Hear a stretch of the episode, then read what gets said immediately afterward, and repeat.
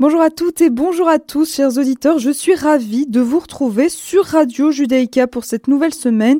Il est 17h, donc tout de suite, les titres de ce flash d'information. Le journaliste vous informe.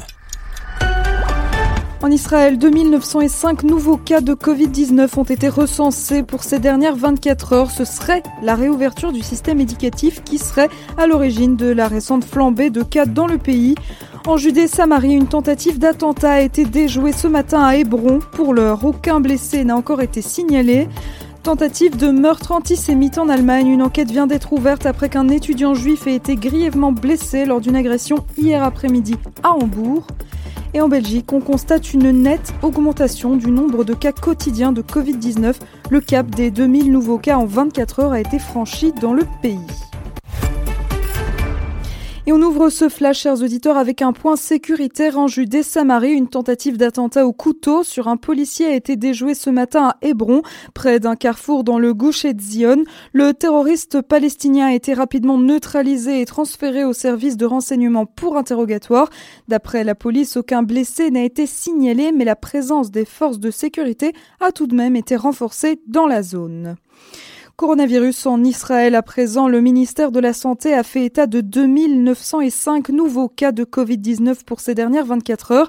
Et on apprend, selon un rapport du Centre national d'information et de connaissance sur le coronavirus, que la réouverture du système éducatif le 2 septembre aurait été un déclencheur majeur de cette récente flambée de cas de Covid-19 en Israël. C'est ce qu'a rapporté en tout cas le site d'information Ynet.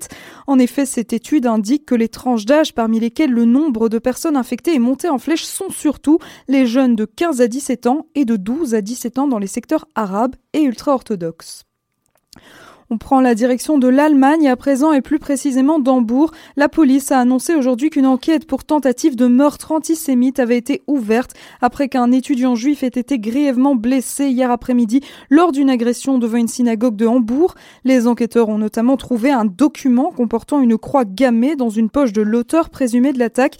Il était par ailleurs vêtu d'un uniforme de l'armée allemande. Et on termine ce flash par un rapide point sanitaire. En Belgique, on constate une nette augmentation du nombre de cas quotidiens de Covid-19 dans tout le pays. Et d'ailleurs, comme tous les deux jours, le Centre interfédéral a tenu sa conférence de presse ce lundi. Une conférence attendue au vu de l'évolution des chiffres ces derniers jours. En effet, le cap des 2000 nouveaux cas par jour en moyenne a été franchi et 20 décès ont été enregistrés en 24 heures, ce qui n'était plus arrivé depuis plusieurs mois. C'est la fin de ce flash, chers auditeurs. On se retrouve à 18h pour le journal de la rédaction. Tout de suite, ne manquez pas votre rendez-vous du lundi. Cherchez l'erreur avec Isaac Franco et Richard Laube, c'est maintenant.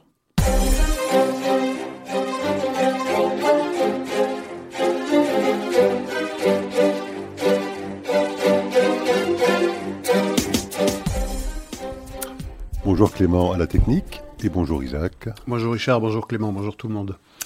Alors Isaac, nous allons consacrer les 60 minutes qui suivent, je dirais, à trois sujets importants. Le premier, à notre petite Belgique, puisqu'après, je pense, près de 500 jours de négociations, on a fini par accoucher d'un nouveau gouvernement.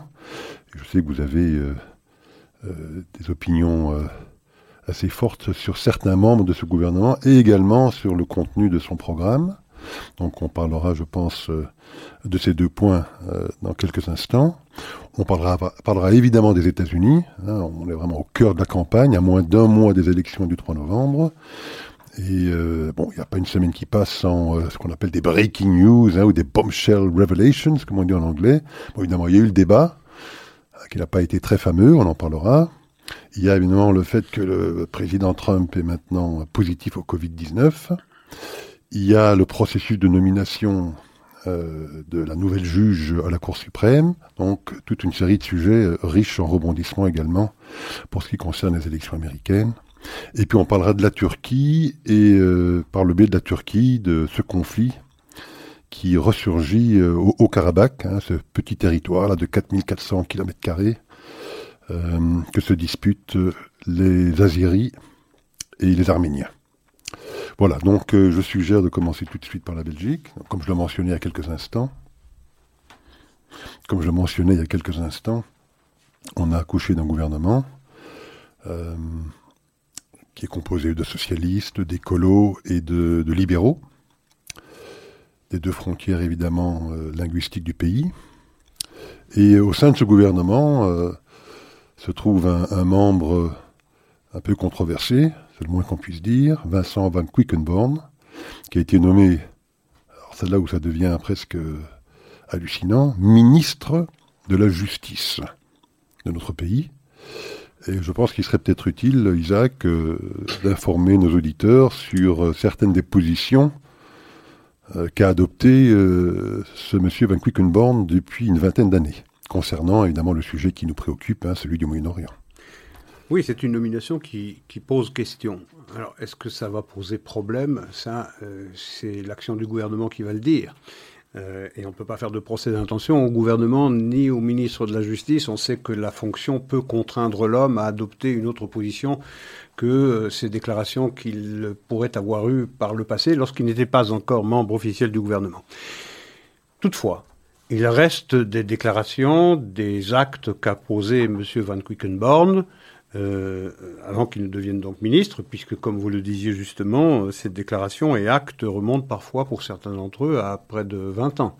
J'en ai pour preuve que ce déplacement en janvier 2002 de M. Van Quickenborne au Liban pour rencontrer Hassan Nasrallah, à qui il a déclaré bonne chance après que Hassan Nasrallah ait fait un discours incendiaire à l'égard de l'État d'Israël et à qui il a déclaré que ce serait une très très très mauvaise idée d'inscrire le Hezbollah sur la liste des organisations terroristes. Et puis quelques mois plus tard, je viens de dire janvier 2002, maintenant on est en avril 2002, et c'est à l'autre assassin de masse, à l'autre patron d'une autre organisation terroriste qu'il va en rendre visite, c'est à Cheikh Yassine, c'est-à-dire le fondateur et le patron très actif de l'organisation terroriste du Hamas. Je ne vais pas m'étendre ici sur la charte officielle du Hamas qui est engagée à l'éradication de l'État juif, de l'entité sioniste, comme elle le dit, mais ça pose problème. Et puis, en 2016, ce même Van Quickenborne va se rendre à Ramallah pour déposer une gerbe sur le mausolée de Yasser Arafat. Yasser Arafat, tout le monde s'en souviendra, eh bien, c'est celui qui a ourdi la deuxième intifada, qui a provoqué la mort d'au moins 1000 civils juifs dans des bars, dans des restaurants, dans des cafés, dans des salles de fête, dans la rue. Et donc, ça a ouvert une plaie béante dans la population civile israélienne et dans sa foi, dans la possibilité de trouver un accord politique avec l'autorité, avec les Palestiniens. Avant cela, lorsqu'il se justifiait, je ne sais pas si le mot est exact d'ailleurs, lorsqu'il commentait son déplacement au Hamas, Cheikh Yassine, donc en avril 2002, il a donné une interview au Standard, c'était cette fois en juin 2002, donc 2 ou 3 mois seulement après s'être déplacé pour rencontrer Cheikh Yassine. Il déclarait « Je ne suis pas antisémite, je suis antisioniste ». Ça pose problème d'avoir un ministre qui se déclare fièrement antisioniste, même si la frontière entre l'antisionisme et l'antisémitisme est extrêmement poreuse, et la nouvelle définition sur l'antisémitisme qui tient compte de la mutation de l'antisémitisme sous certaines formes de antisionisme montre bien qu'il y a là un problème. Et puis, dernière sortie en date, chronologiquement, celle-là, elle ne remonte pas il y a 18 ou 20 ans, elle remonte à il y a quelques mois seulement. C'était juste après la fin du carnaval d'Alost où Van Quickenborne avait posté sur Twitter la formule suivante : le lobby juif fait des heures supplémentaires après Alost, maintenant Washington. Alors on va essayer de décoder un peu ce poste. Pourquoi après Alost ? C'est parce qu'il critiquait les prises de position de certaines autorités, entre autres communautaires, qui avaient dénoncé les dérives antisémites lors de ce défilé à Alost. Et pourquoi maintenant Washington ? Parce que le ministre israélien des Affaires étrangères, Katz, avait critiqué Bernie Sanders, qui était à l'époque, je rappelle, en février de cette année, candidat à la nomination du Parti démocrate, parce que celui-ci avait dit de Benjamin Netanyahou que c'était un méchant raciste. Donc, on voit qu'il y a une confusion certaine entre antisionisme et antisémitisme chez M. Van Quickenborne. Et je le répète encore une fois, la définition de l'IHRA, qui a été adoptée par notre Sénat d'ailleurs, il faut le rappeler ici, dit très clairement quelles sont les occurrences où on peut considérer que des expressions antisionistes ou des prises de position antisionistes correspondent à une nouvelle forme d'antisémitisme. Donc effectivement, ça pose problème, ça pose question en tout cas, on va voir si ça pose problème plus tard, surtout que le Premier ministre, Alexandre De Croo, est lui-même Open VLD, de même que Van Quickenborne, ce qui veut dire qu'il y a là quelque chose, une sorte de fil rouge peut-être qui court dans ce parti et qui effectivement suscite des inquiétudes dans la communauté juive. Alors vous parliez effectivement d'Alexandre De Croo. Justement, à l'inverse, je pense, de Van Quickenborne, lui, il y a peu de temps, avait pris une mesure qui était plutôt positive, puisqu'on se souviendra qu'il avait suspendu des financements belges, il était, je pense, à l'époque au ministère des Affaires étrangères, et qu'il avait donc décidé de suspendre le financement de la Belgique vis-à-vis de l'autorité palestinienne, en raison de l'apologie de terroristes que faisait cette autorité palestinienne dans le cadre de son programme scolaire. L'autorité palestinienne nommait certaines de ses écoles du nom d'anciens terroristes ou de terroristes encore actifs. Et donc il avait quand même, pris une mesure plutôt positive. Nous verrons ce qu'il en sera lorsque ce gouvernement fera son travail et si cette mesure sera pérennisée, parce que ce que dénonçait Alexandre De Croo, ça n'a pas changé. Dans les territoires sous administration palestinienne, on glorifie toujours les martyrs, on donne toujours le nom d'assassins à des écoles ou à des centres sportifs et on rémunère toujours les terroristes et leurs familles, ce qui veut dire qu'on incite financièrement au terrorisme. On va voir s'il y aura un continuum dans cette politique belge à l'égard du financement de certaines organisations et de l'autorité palestinienne. Alors ce qui pose également problème, c'est lorsqu'on regarde de plus près le programme de gouvernement et surtout dans sa composante politique internationale. Oui, ça pose sérieux problème, parce qu'effectivement, et je vous céderai la parole, mais effectivement, on remarque et on détecte un souci très particulier pour le conflit israélo-palestinien. Il joue des gros bras en expliquant que si d'aventure Israël devait, dans leur terminologie, annexer certains territoires en Judée-Samarie, qu'il faudrait absolument, en tout cas que la Belgique exercerait une pression sur l'Europe pour que l'Europe sanctionne l'État d'Israël. Et donc, ils sont évidemment dans cette posture-là, alors que d'autres pays du monde, qui devraient, je pense en tout cas, plus les soucier que cette petite région avec ce micro-conflit à très basse intensité, on pourrait penser à la Chine, où on apprend maintenant qu'il y a des programmes de stérilisation de masse vis-à-vis des Ouïghours. On peut parler même de l'Inde, un pays de plus en plus nationaliste sous la gouverne de Modi. On pourrait parler de la Russie et de ses agissements en Syrie ou de l'empoisonnement de ses politiciens d'opposition. On pourrait parler de l'Iran qui pend ses homosexuels, de la Turquie, on en reparlera dans quelques instants, mais dont la liste des méfaits est extrêmement longue. Enfin, on pourrait élaborer une liste extrêmement longue de pays qui devrait normalement poser problème à nos illustres politiciens belges, mais non. Et qui n'en pose pas problème. Et ça, pas le moindre mot. Pas le moindre mot, il n'y a qu'un mot pour Israël et la nécessité de sanctionner ce pays si d'aventure. Dis-moi quelles sont tes priorités, je te dirai qui tu es. C'est déjà presque une carte d'identité de ce gouvernement, en tout cas sur le plan international, puisqu'il est muet, mais muet sur tous les problèmes posés par les pays que vous avez énumérés, la Chine, qui s'assied royalement sur les droits de l'homme, qui persécute, qui stérilise, qui rééduque des millions de Ouïghours qui sont musulmans. Le monde est étrangement silencieux là-dessus.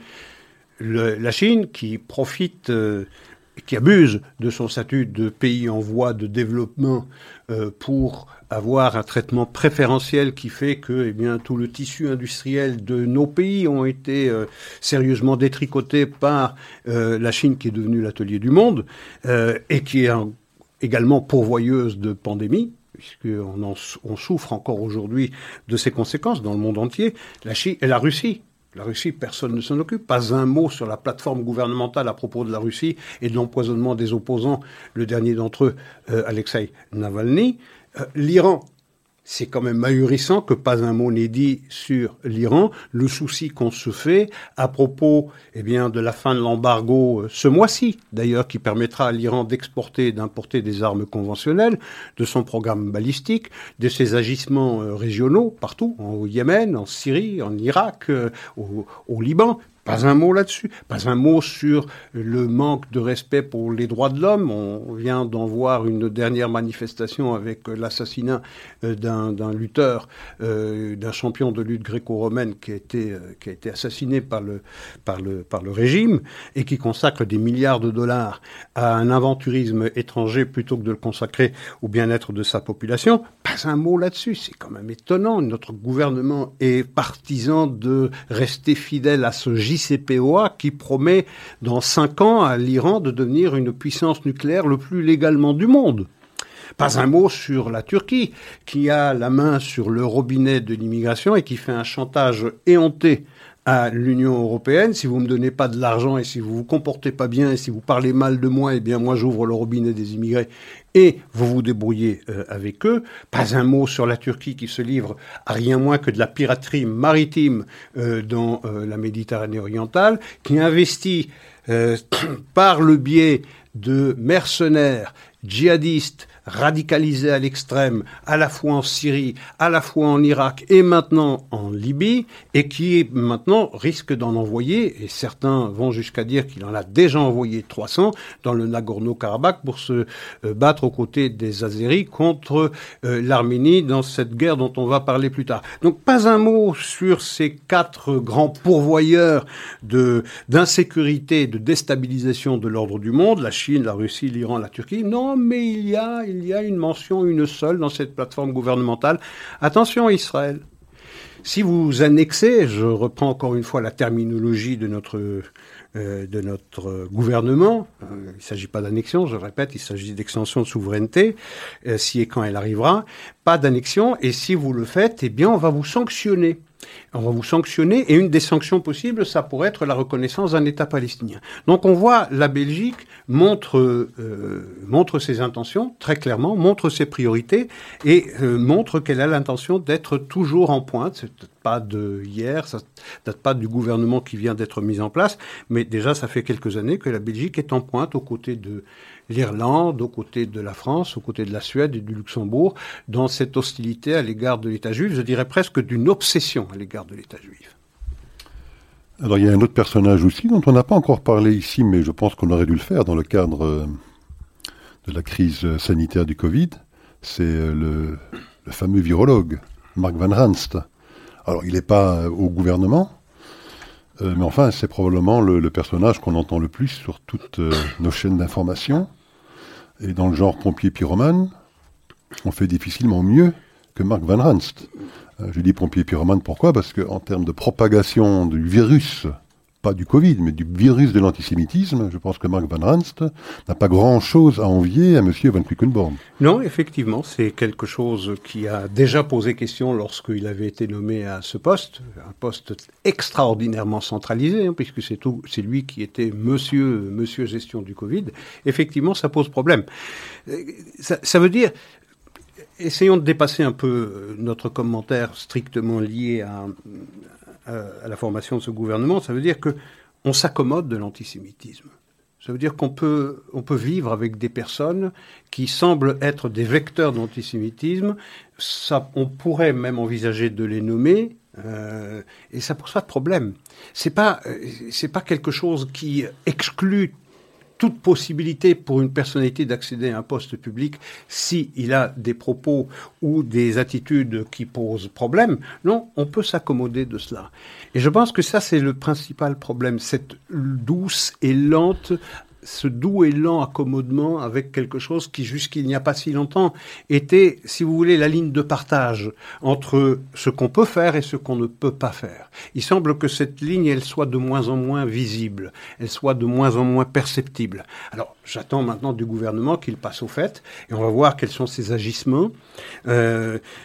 Je pense que la moindre des choses de la part du nouveau nommé au ministère de la Justice, c'est pas n'importe quel ministère, hein. C'est pas le ministère de l'enlèvement des ordures, avec tout le respect que j'ai pour l'enlèvement des ordures. C'est le ministère de la Justice. C'est quand même extraordinairement sensible. C'est hautement symbolique, la justice.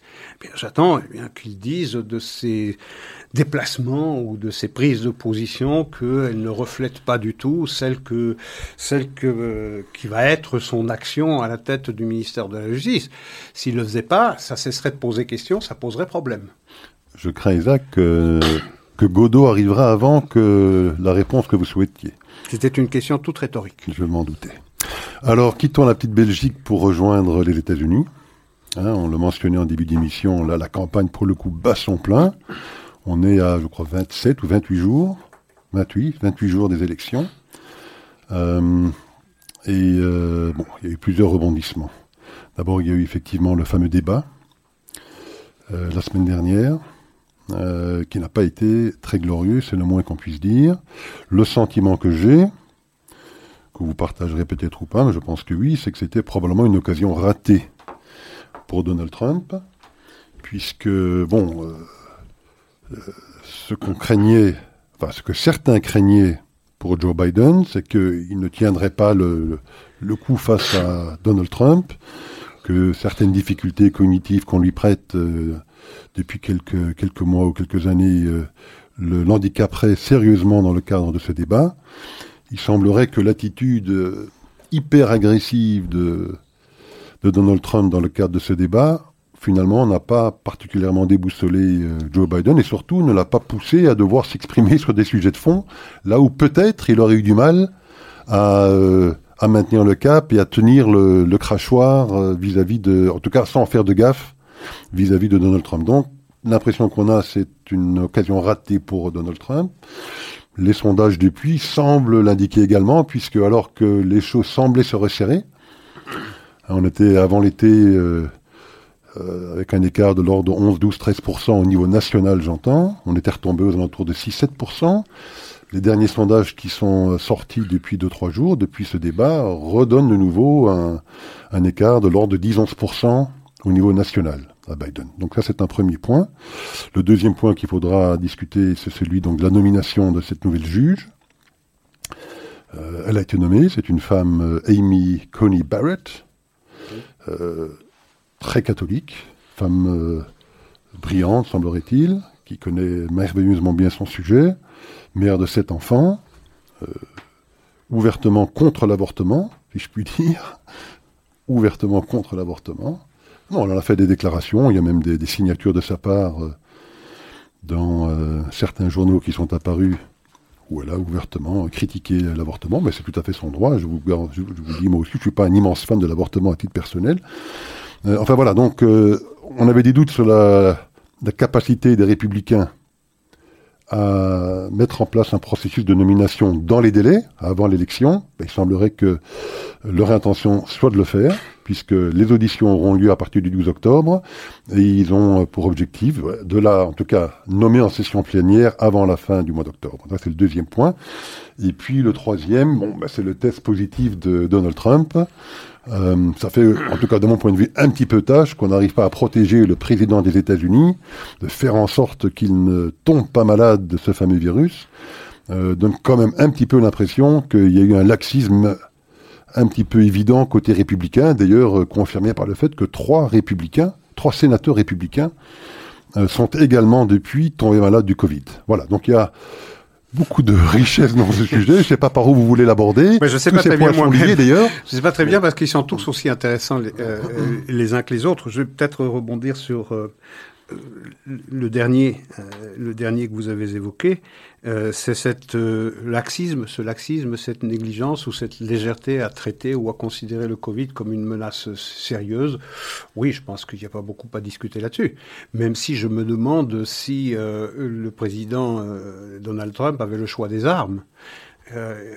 le président doit s'exposer pour parler à ses électeurs dans la mesure où sa parole est soit altérée, soit changée dans les médias mainstream, ce qui fait qu'il n'a pas d'autre choix que de le faire directement en se déplaçant et en allant au contact des gens, des électeurs, et donc forcément en prenant des risques.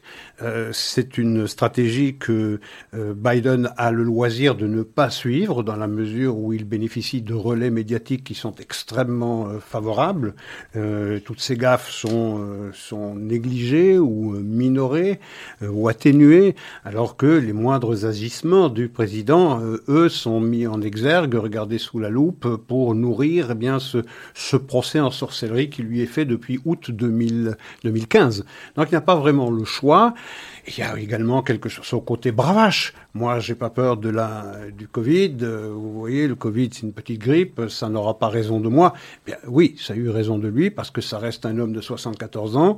Un homme, d'abord. Ils sont plus victimes du Covid que les femmes. 74 ans, c'est déjà un âge, je vais pas dire avancé, quelle que soit la stamina, c'est-à-dire la forme physique qu'il tient. Et également, c'est un homme qui est en surpoids. Ce qui veut dire que, effectivement, c'est une cible. Mais avait-il vraiment le choix des armes, le choix de la stratégie dans cette période électorale qui s'accélère?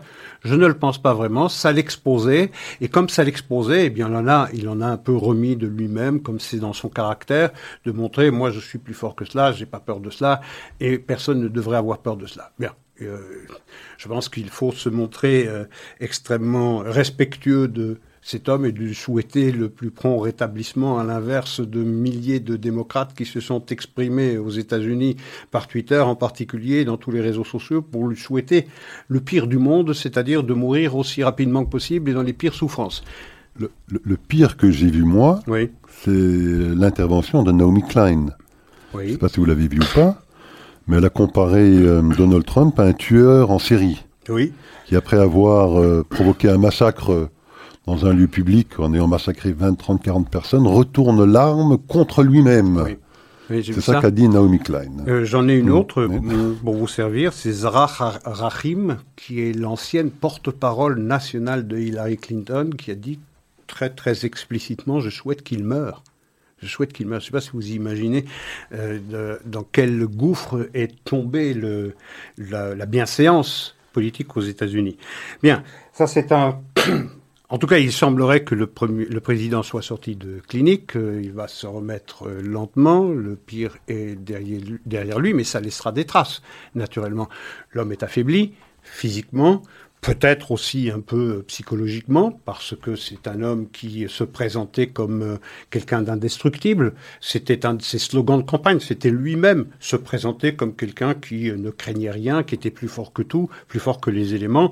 Ben, il les a bravés, il a payé. Donc, c'est certain que l'homme qui est sorti de Walter Reed, de l'hôpital militaire de Washington, c'est un homme vraisemblablement affaibli et qui mettra un peu de temps, une semaine, une dizaine de jours, avant de récupérer toutes ses forces et de se livrer à ces grands meetings où des milliers de personnes sont présentes. Et donc, il va devoir réinventer sa campagne, comment maintenant communiquer avec ses électeurs lorsque les portes des médias, je veux dire de façon bienveillante, lui sont fermé. Et donc, il devra trouver un autre moyen pour le faire.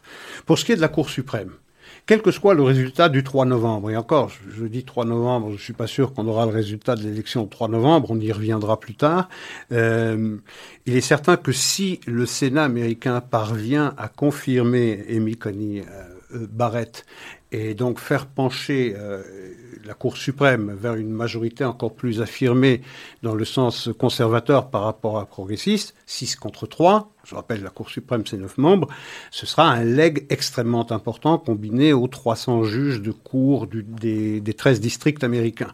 Donc ça sera un leg très important parce que ça aura des effets sur les années, sinon les décennies à venir.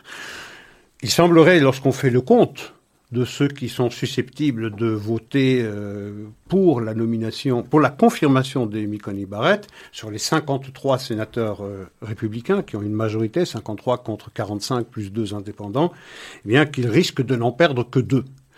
c'est-à-dire qu'il resterait une majorité de 51, et si même Mitt Romney, qui a pourtant dit qu'il allait voter pour la confirmation, eh bien, se désistait au dernier moment, il y aurait encore la voix prépondérante du vice-président qui est président du Sénat. Donc, il semblerait que ce serait en bonne voie, cette nomination, ce qui serait une victoire politique extrêmement importante à quelques jours seulement de la consultation électorale. Le troisième point que vous avez évoqué, c'est le débat, effectivement. Le débat qui était d'une médiocrité et d'une méchanceté, d'une tenue absolument méprisable. Je veux dire, c'était presque embarrassant d'assister à ce débat. Comme à l'habitude, moi, j'étais resté éveillé pour suivre cette joute. J'aurais préféré la chaleur de mon lit à ce que j'ai vu et entendu. C'était un spectacle dégradant. Dégradant pour ceux qui y ont participé et, je pense, dégradant pour ceux qui se sont infligés eh bien, ces 90 minutes d'invectives réciproques. Alors, je pense qu'effectivement, si le but de Trump était de faire savoir qu'il était l'homme indispensable à la forme de l'économie américaine, c'est un moment qui a été raté, un moment qui a été manqué. S'il s'agissait de montrer Joe Biden dans toute sa faiblesse physique et cognitive, ça a aussi été raté, parce qu'on a vu un Joe Biden étonnamment résistant, étonnamment performant, qui avait bien appris sa leçon, dont on peut se demander d'ailleurs s'il n'avait pas une oreillette, parce qu'on a vu qu'il y avait des morceaux qu'il régurgitait et qu'il avait soigneusement appris. Mais ça montrait une chose, c'est que Biden paraissait beaucoup plus préparé, beaucoup mieux préparé à ce débat que ne l'était Donald Trump, qui a pensé, c'est dans son caractère, je sais tout, je sais mieux, il me suffira de paraître pour, d'une chiquenaude, envoyer valser Joe Biden à ses incohérences. Or, il se trouve que Joe Biden a fait preuve de belle résistance, et également sur le plan du body language, c'est-à-dire le langage corporel. Joe Biden a été assez intelligent, c'est-à-dire qu'à 2 ou 3 reprises, on l'a vu regarder la caméra pour s'adresser directement aux citoyens américains, ce que Donald Trump n'a jamais fait. Donald Trump s'adressait directement à Joe Biden. Joe Biden ne l'honorait même pas d'un regard en retour, mais à plusieurs reprises, il a regardé les citoyens américains. C'est à vous que je m'adresse, c'est vous qui allez voter. Et c'était assez habile. Donc il a fait dans cette médiocrité ambiante qui les implique tous. Mais celui qui a le moins mal tiré son épingle du jeu, c'est Joe Biden. Celui qui a vraisemblablement tiré le plus mal son épingle du jeu, ce n'est pas Donald Trump qui, pourtant, y a été de son fait. C'est ce prétendu modérateur qui soit là, ce qui a été épouvantablement partial, épouvantablement partisan, qui a laissé parler tout du long des 2 minutes qu'il accordait à chacun des 2 candidats, quand c'était Joe Biden qui parlait, mais qui a interrompu à de nombreuses reprises Donald Trump, qui lui ne se contenait plus et qui ne pouvait pas s'empêcher d'interrompre tout le monde. Donc, une cacophonie, quelque chose qui est indigne de la démocratie américaine. On peut oser espérer, si le débat du 15 octobre a lieu, eh bien que les règles seront changées qui permettront ou qui obligeront les candidats à se montrer un peu plus respectueux de l'audience qui les regarderont. Je note néanmoins 3 points de la part de Trump. Et peut-être que ça aura marqué les esprits au-delà de la prestation, je dirais, physique et de la première impression qu'on peut retenir lorsqu'on s'est imposé ces 90 minutes assez pénibles. Les 3 points sont les suivants. C'est lorsque Donald Trump a dit « Est-ce que vous allez pack the Supreme Court ?» Est-ce que vous allez la remplir ? Je m'explique ici. Nous 2 savons de quoi nous parlons naturellement, mais la Cour suprême, c'est 9 membres. Une des tentations d'une majorité démocrate au Sénat, s'ils l'obtiennent en novembre prochain, ce serait, puisque le nombre de membres de la Cour suprême n'est pas constitutionnellement visé, c'est 9, mais c'est une tradition, donc on peut changer une tradition, c'est d'estimer que, par exemple, la Cour suprême, ça pourrait être 13 au lieu de 9. Et donc, les démocrates pourraient en nommer 4 autres qui feraient passer la majorité aux progressistes par rapport aux conservateurs, aux originalistes. Donc, et là, à la question de Donald Trump posée à Joe Biden, si Joe Biden entendait bourrer la Cour suprême, pas de réponse. La deuxième, et donc pas de réponse, il a en fait répondu qu'il n'avait pas l'intention d'y répondre. Voilà, c'est ça. Oui, oui, qu'il n'avait pas l'intention. Bah, c'est une non-réponse. Donc, une non-réponse. Enfin, il a clairement dit qu'il n'avait pas l'intention d'y répondre parce que d'après lui, dès l'instant où il répondra à cette question, tout le sujet de la campagne se focaliserait sur ce thème unique. Ben, forcément.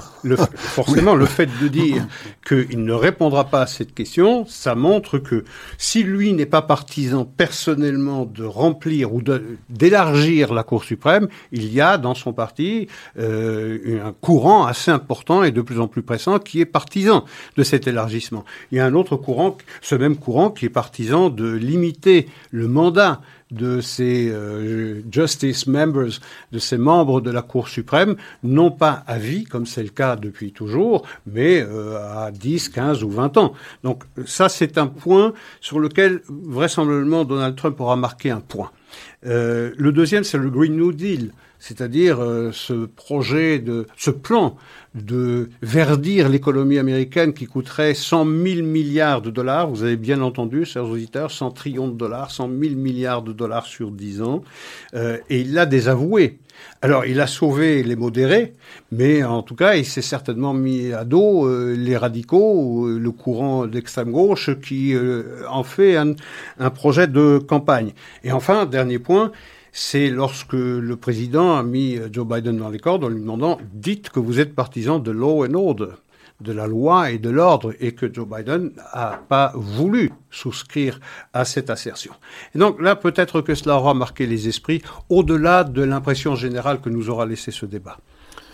Et je crois qu'il faut réinsister sur ce point de la Cour suprême, parce que je crois qu'elle est vraiment essentielle dans tout ce débat. Oui. Sur la nature même de ce parti démocrate. Parce que non seulement ils émettent l'hypothèse de pacte de côte, donc d'éventuellement nommer bourrer la Cour suprême, de nommer 4 nouveaux juges qui seraient bien évidemment des juges libéraux. Mmh. Ils veulent également augmenter le Sénat en y intégrant Washington DC.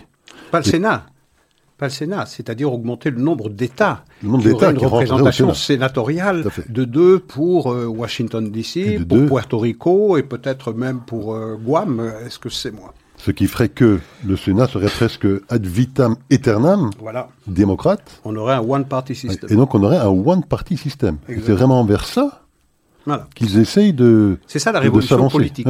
Et donc, parce qu'il faut quand même comprendre, aux États-Unis, on a 2 partis. Oui. Donc il y a une alternance relativement saine qui se réalise régulièrement d'un parti à l'autre. Il y a également des systèmes d'équilibre qui apparaissent fréquemment avec un président d'un parti, un congrès de l'autre, ou en tout cas l'une des chambres de ce congrès qui représente l'autre parti pour encore une fois former un contre-pouvoir. Mais là, on sait que les médias sont à 95% côté démocrate. Si Biden devait l'emporter... Si, parce qu'il y a aussi des élections sénatoriales, les démocrates devaient remporter à la fois le Sénat, ce qui n'est pas du tout impossible, et conserver la Chambre basse. Ils auraient effectivement tous les moyens et tous les outils en leur possession pour pacte de côte. Et donc, on pourrait s'aventurer vers un système où on n'aurait plus qu'un seul parti au pouvoir pour une durée presque indéterminée. C'est pour ça que je parlais de révolution politique.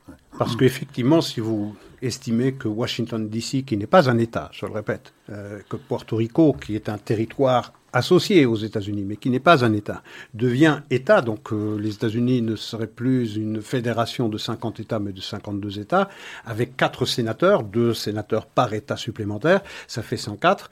Et ces 4 sénateurs votent toujours démocrates. Vous avez presque assurément au Sénat, une pérennisation d'une majorité démocrate et vous avez un one-party system. Ça veut dire que la démocratie ne serait plus vraiment une démocratie d'alternance. Donc ça pose vraiment problème. Mais vous savez, on est dans une telle confrontation, dans une telle diabolisation de Donald Trump et des républicains que la fin justifie les moyens. Et si pour se débarrasser de tout danger porté par un conservateur quelconque, alors aujourd'hui Trump c'est une caricature d'un conservateur, mais un conservateur c'est déjà une caricature. Et donc, pour empêcher l'arrivée au pouvoir à la tête des États-Unis d'un autre conservateur qui pourrait s'inspirer de la geste de Donald Trump, eh bien, il faut changer les règles du jeu pendant la partie, eh bien, on va les changer, on va la changer. Et s'il faut changer les règles, la tradition de la Cour suprême de 9 membres, il a passé à 13 et puis peut-être à 17 et puis à 23, est-ce que je sais moi, ben on va la changer. Et s'il faut changer le nombre d'États des États-Unis dans la fédération, ben on va le changer aussi. Donc on voit qu'il y a ici la fin qui justifie les moyens et c'est pour contrer cette révolution politique que les démocrates entendent mettre en œuvre que Donald Trump se lève. Et c'est la raison pour laquelle cette confrontation est vraisemblablement la plus importante depuis des décennies aux États-Unis parce qu'elle va commander le visage à venir de l'Amérique et également, après l'Amérique, de tout le monde libre, dont notre pays. Et c'est la raison pour laquelle je pense que les républicains ont peut-être même à l'encontre de ce que la majorité des Américains semble exprimer, en tout cas dans les sondages, par rapport à cette question de la nomination de cette nouvelle juge dans des délais extrêmement raccourcis. C'est peut-être également la raison pour laquelle, indépendamment de ces sondages, qui semblent être plutôt défavorables à cette idée, ils poussent pour avoir cette nomination avant l'élection du 3 novembre.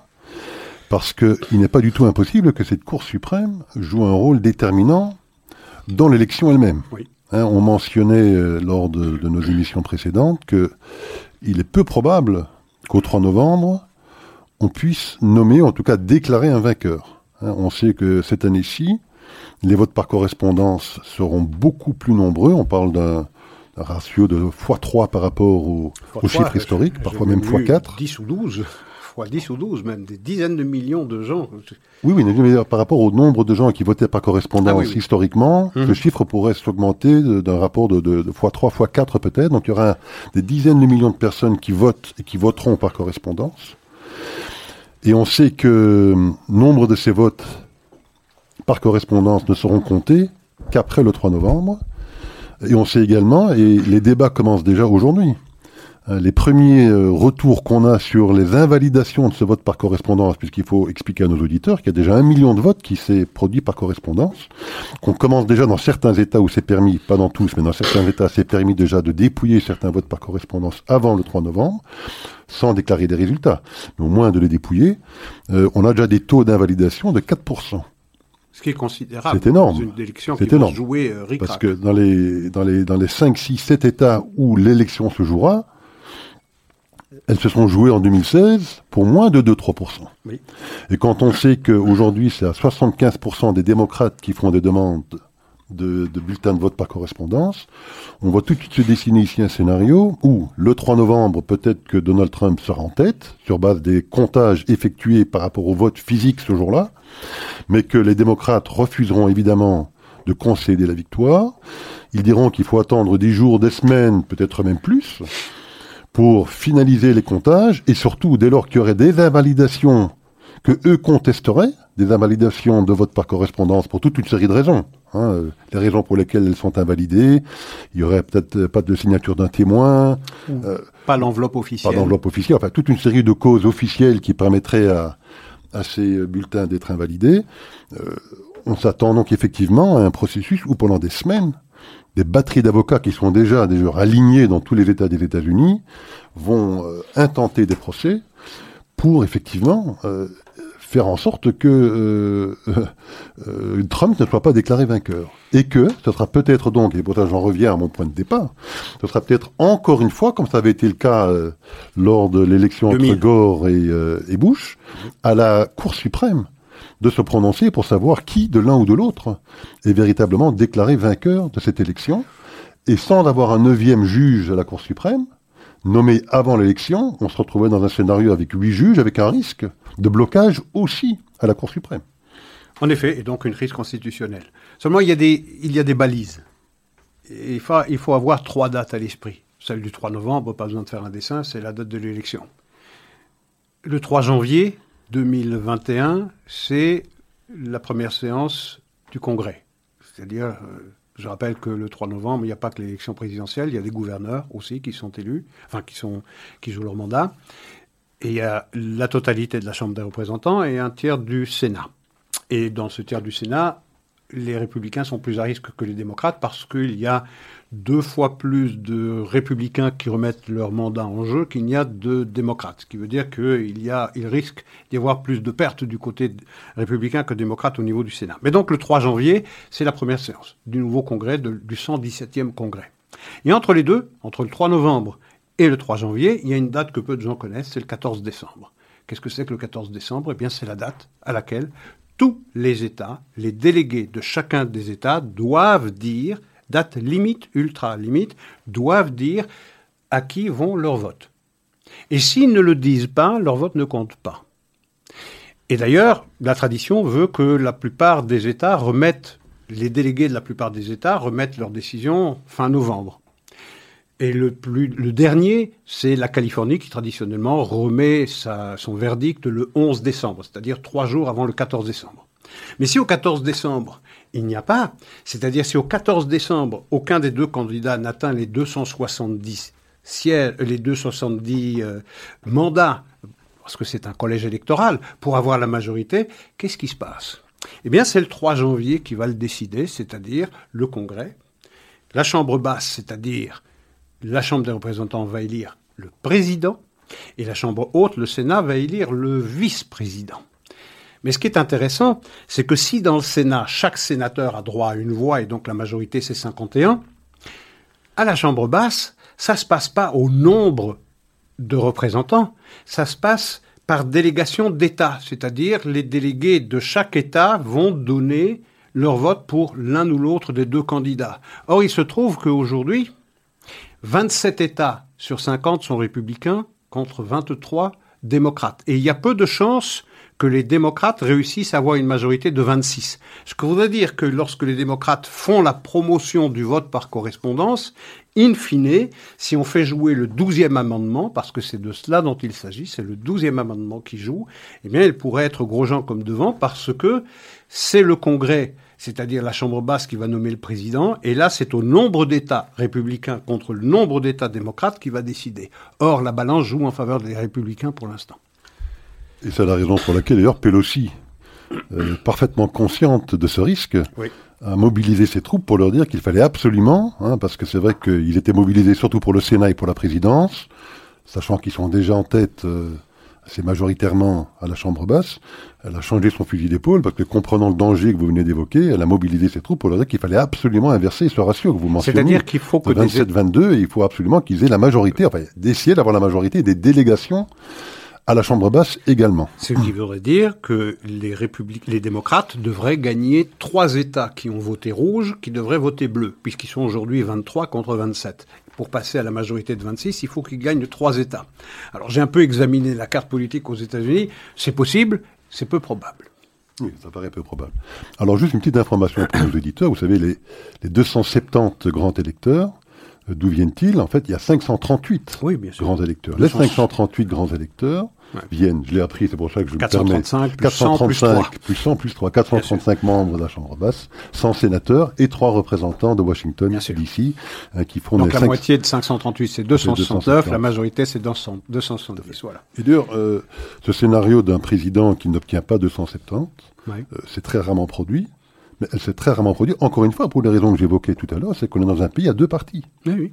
Et donc, dès l'instant où vous n'avez que 2 partis, forcément, mathématiquement, même s'il est techniquement possible que les deux arrivent à égalité, à 269, pardon, c'est mathématiquement possible.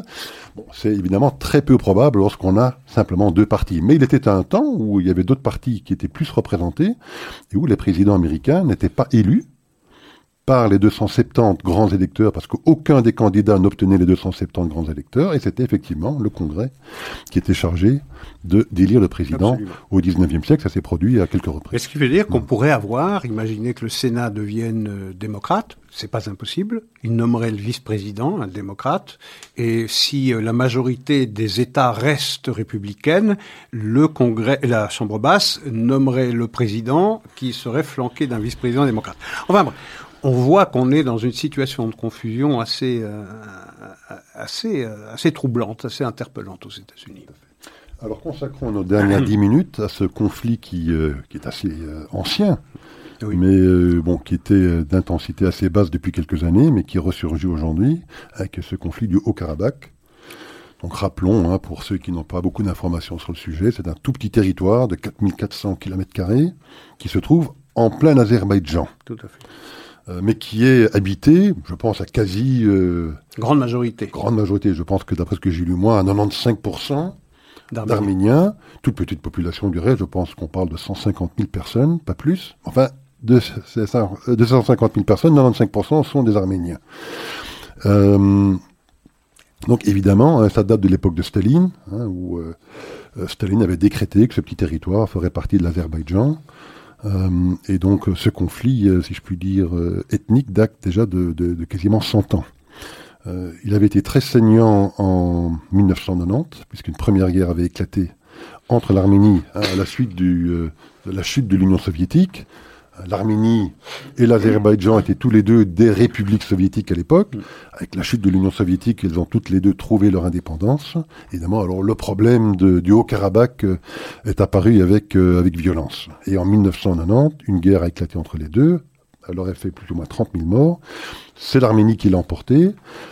Elle en a profité pour occuper une partie du territoire azerbaïdjanais pour... en fait, créer une continuité entre ce territoire et le reste de l'Arménie, et voilà, et pour déclarer une forme d'indépendance à ce territoire que personne du reste dans le monde n'a depuis lors reconnu. Sauf l'Arménie. Sauf l'Arménie elle-même, évidemment.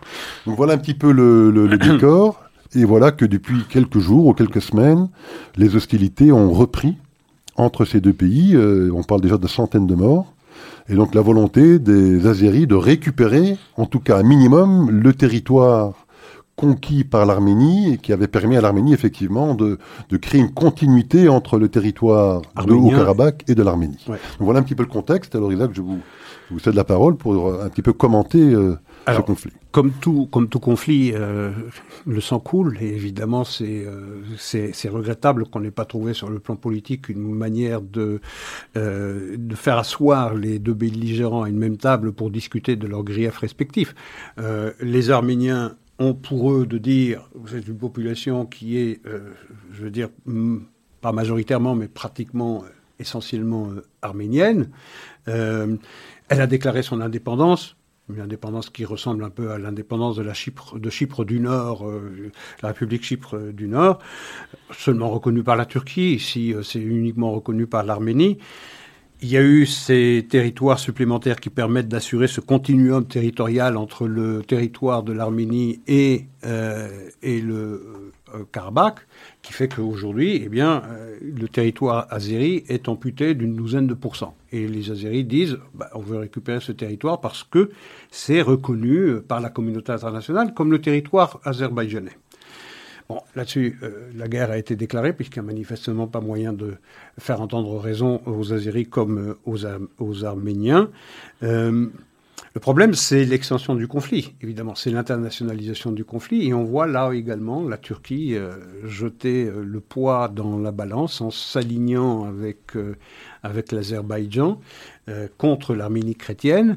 L'Azerbaïdjan est un territoire musulman, est un pays musulman, avec une population de forte ascendance turque ou turcophone ou turkmène, je ne sais pas trop comment il faut le dire, mais en tout cas, il y a une fraternité de sang, dirais-je, entre la Turquie et l'Azerbaïdjan, qui fait que la Turquie jette toutes ses forces du côté de l'Azerbaïdjan, alors que la Russie, elle, est plutôt du côté de l'Arménie. Alors, l'Union européenne, comme les États-Unis, vont de leurs admonestations, arrêtez le conflit, asseyez-vous, débattez et essayez de trouver une solution politique. On n'en est pas prêt et il est vraisemblable qu'on ne la trouvera pas. Cette solution politique, elle naîtra vraisemblablement de ce conflit. Soit les Azéris le gagnent, et dans ce cas, ils récupéreront l'intégralité de leur territoire, l'intégrité territoriale, mais ils auront alors affaire à une population hostile de 150 000 personnes qui est vent debout contre un régime qu'ils dénoncent, dans lequel ils ne se voient pas.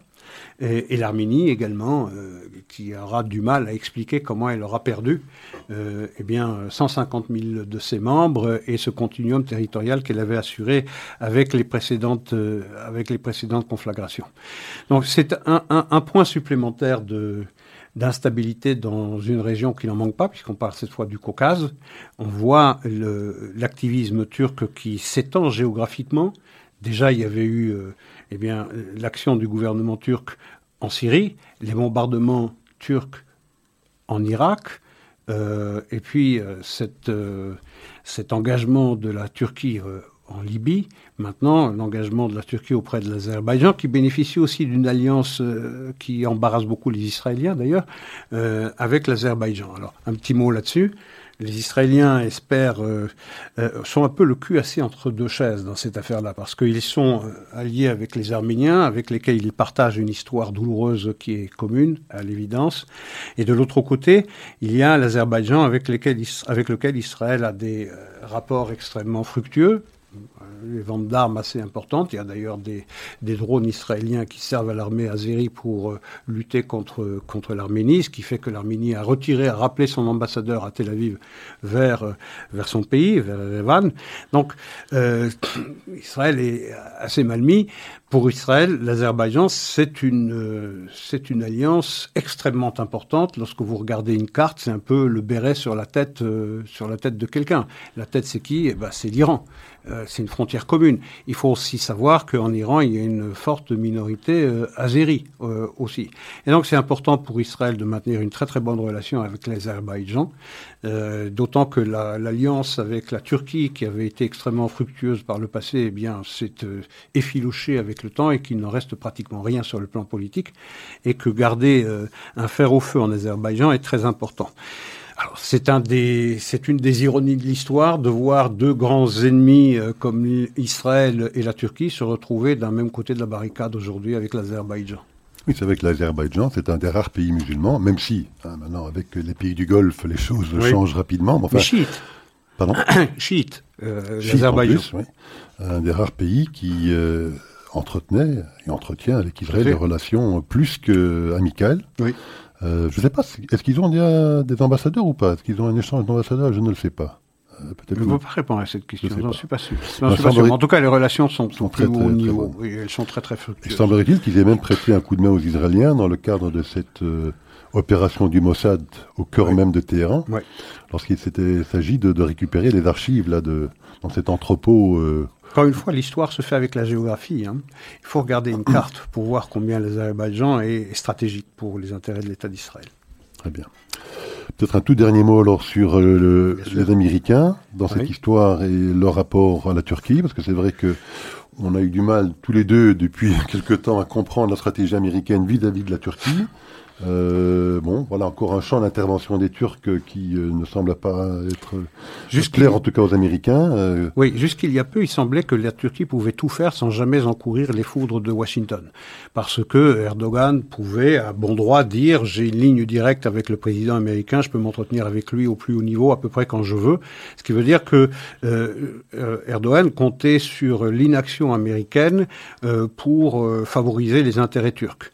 Peut-être les choses sont-elles en train de changer avec le dernier déplacement de Mike Pompeo, le secrétaire d'État aux Affaires étrangères, qui s'est rendu à Chypre et en Grèce, et n'en a pas profité pour se rendre en Turquie. Et il a critiqué à plusieurs reprises ces derniers temps la Turquie à propos de ce qui se passe en Méditerranée orientale et l'activisme turc, et le déploiement de ses bateaux de recherche dans des eaux qui ne lui appartiennent pas, et également son engagement en Libye. Donc il y a beaucoup de choses qui commencent à déplaire à l'administration américaine, mais c'est vrai qu'il y a des blocages au secrétaire dans le département d'État, où il y a un courant pro-turc qui est toujours représenté par un homme qui s'appelle James Jeffrey, qui est un pro-turc, qui passe absolument tout à la Turquie. Et de l'autre côté, un autre courant aussi important qui commence à trouver les agissements de la Turquie de plus en plus critiquables. Et peut-être que Mike Pompeo fait partie de ce deuxième courant. Et un tout dernier point sur Mike Pompeo. On va le remercier d'avoir aussi trouver le temps d'aller à Thessalonique dans le cadre de cette visite pour aller rendre visite à ce nouveau musée de l'Holocauste qui manquait à Thessalonique depuis longtemps pour au moins célébrer, c'est pas le bon terme, mais commémorer le terrible massacre qu'on sait avoir eu lieu dans cette belle ville de Thessalonique. Voilà. Tout à fait. Sur ce, je vous cède la parole à Asselet pour le point d'actualité. Et la semaine prochaine.